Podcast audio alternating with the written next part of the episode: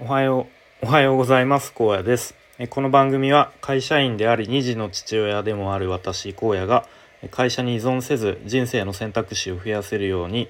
日々試行錯誤する様子や頭の中の思考なんかを発信する番組です。はいということで今日のテーマはこれからのキャリア形成どうする？みたいな話をしていきたいと思います。本題に入る前にお知らせをさせてください。スタイフの方で新たに企画を先日始めました、えー、まあ、題して「荒野ちょっと話そうや」ということで、まあ、私荒野と、まあ、ちょっとお話ししませんか？というものですね。で基本的に僕が聞き役になってですね、まあえー、壁打ち相手になったりとか、まちょっとしたお悩みとか愚痴を聞いたりとか、えー、しまします。という内容ですね。でちょ今まで、え、URL 限定で1対1でお話しさせてもらったりとかでちょうど昨日はですねリオンさんとコラボライブという形でお話しさせてもらったりとか、えっとまあ、ありがたいことに数名の方とお話しさせてもらって、まあ、どれもすごく有意義な時間となりました。はい、ということで、まあ、もしあの興味ある方は、まあ、質問とか何でもお気軽に、えー、僕にご連絡くださいということで。えー、本題ですね。えっと先日 YouTube の方でえっとまあ面白い動画がありあったので、まあ、ちょっとそれをあの共有したいなという感じですね。でその YouTuber の方が謎解き統計学里舞さんという方ですね。はい。でまあ動画の内容はどんな内容かというと、まあ、日本の少子高齢化とまあそれに対してこれからこうどんなふうに資産形成とかキャリア形成とかしていったらいいのかなみたいないいんだろうかみたいなそういうことを話されてる、えー、動画でした。はい、でちなみに、えっと、気づきの学校の鉄佐野さん、まあ、僕は好きで欠かさず聞いているんですけれども、まあ、その放送の内容にも結構通じるようなところもありましたのでまああのあれ？どっかで聞いたこと聞いたことあるぞみたいなワードとかも出てくるかとは思いますがまあなんか復習する意味でも聞いてもらえればと思います。はい、でまずはですね、えっと、日本の賃金について話されていましてでその動画の中で2000年から2022年の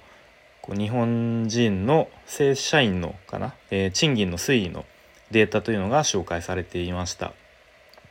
でまあ、ざっくり分かりやすく言うと、えー、名目上の賃金は上がってるけど物価が上がっていたら使えるお金も少なくなっちゃうよねみたいな。まあなんかそういうことを言われてて、うん、まあまさに、あのー、もう今物価高で僕らはそれをこう痛いほど実感していると思いますが、はい、でさらに各種税金とかあとは社会保険料はどんどん増えているんで、えー、まあ、さらに実質の給与所得はどんどん下がっているっていう、まあ、現実がありますということですね。はい、じゃあ外国はどうなのっていうところで、まあ、日本以外の他の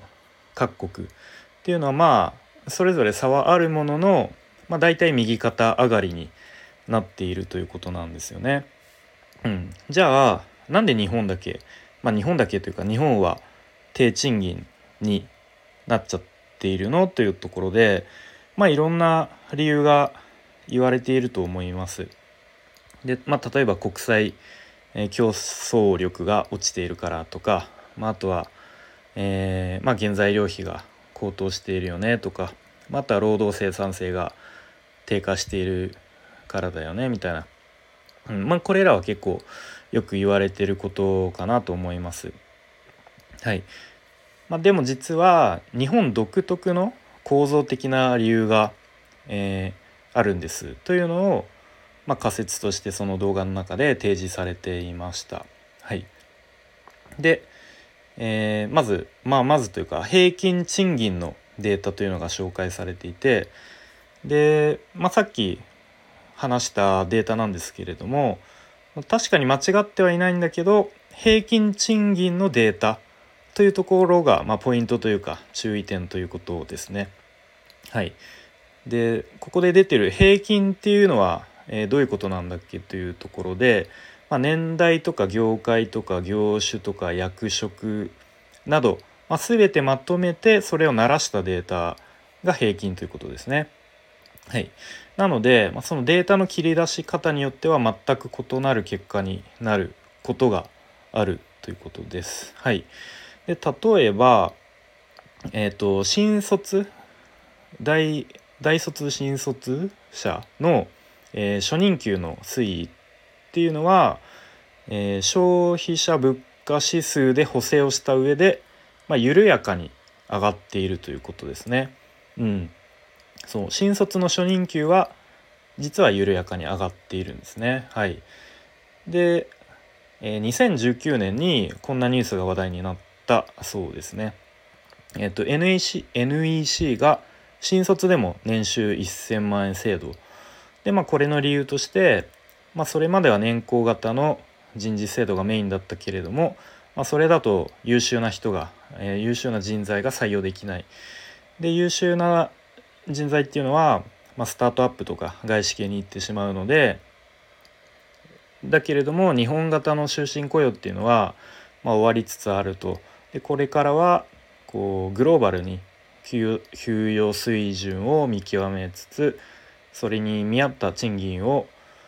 賃金とすることが求められるでしょうみたいな、えー、まあ、理由が挙げられたそうですね。はい、でまあこのように、えっと、一部の層は、賃金が上がっているということは逆に一部の層は下がっているはずですよねということですね。はい、じゃあ、えっ、と賃金が停滞する日本独特の理由っていうこと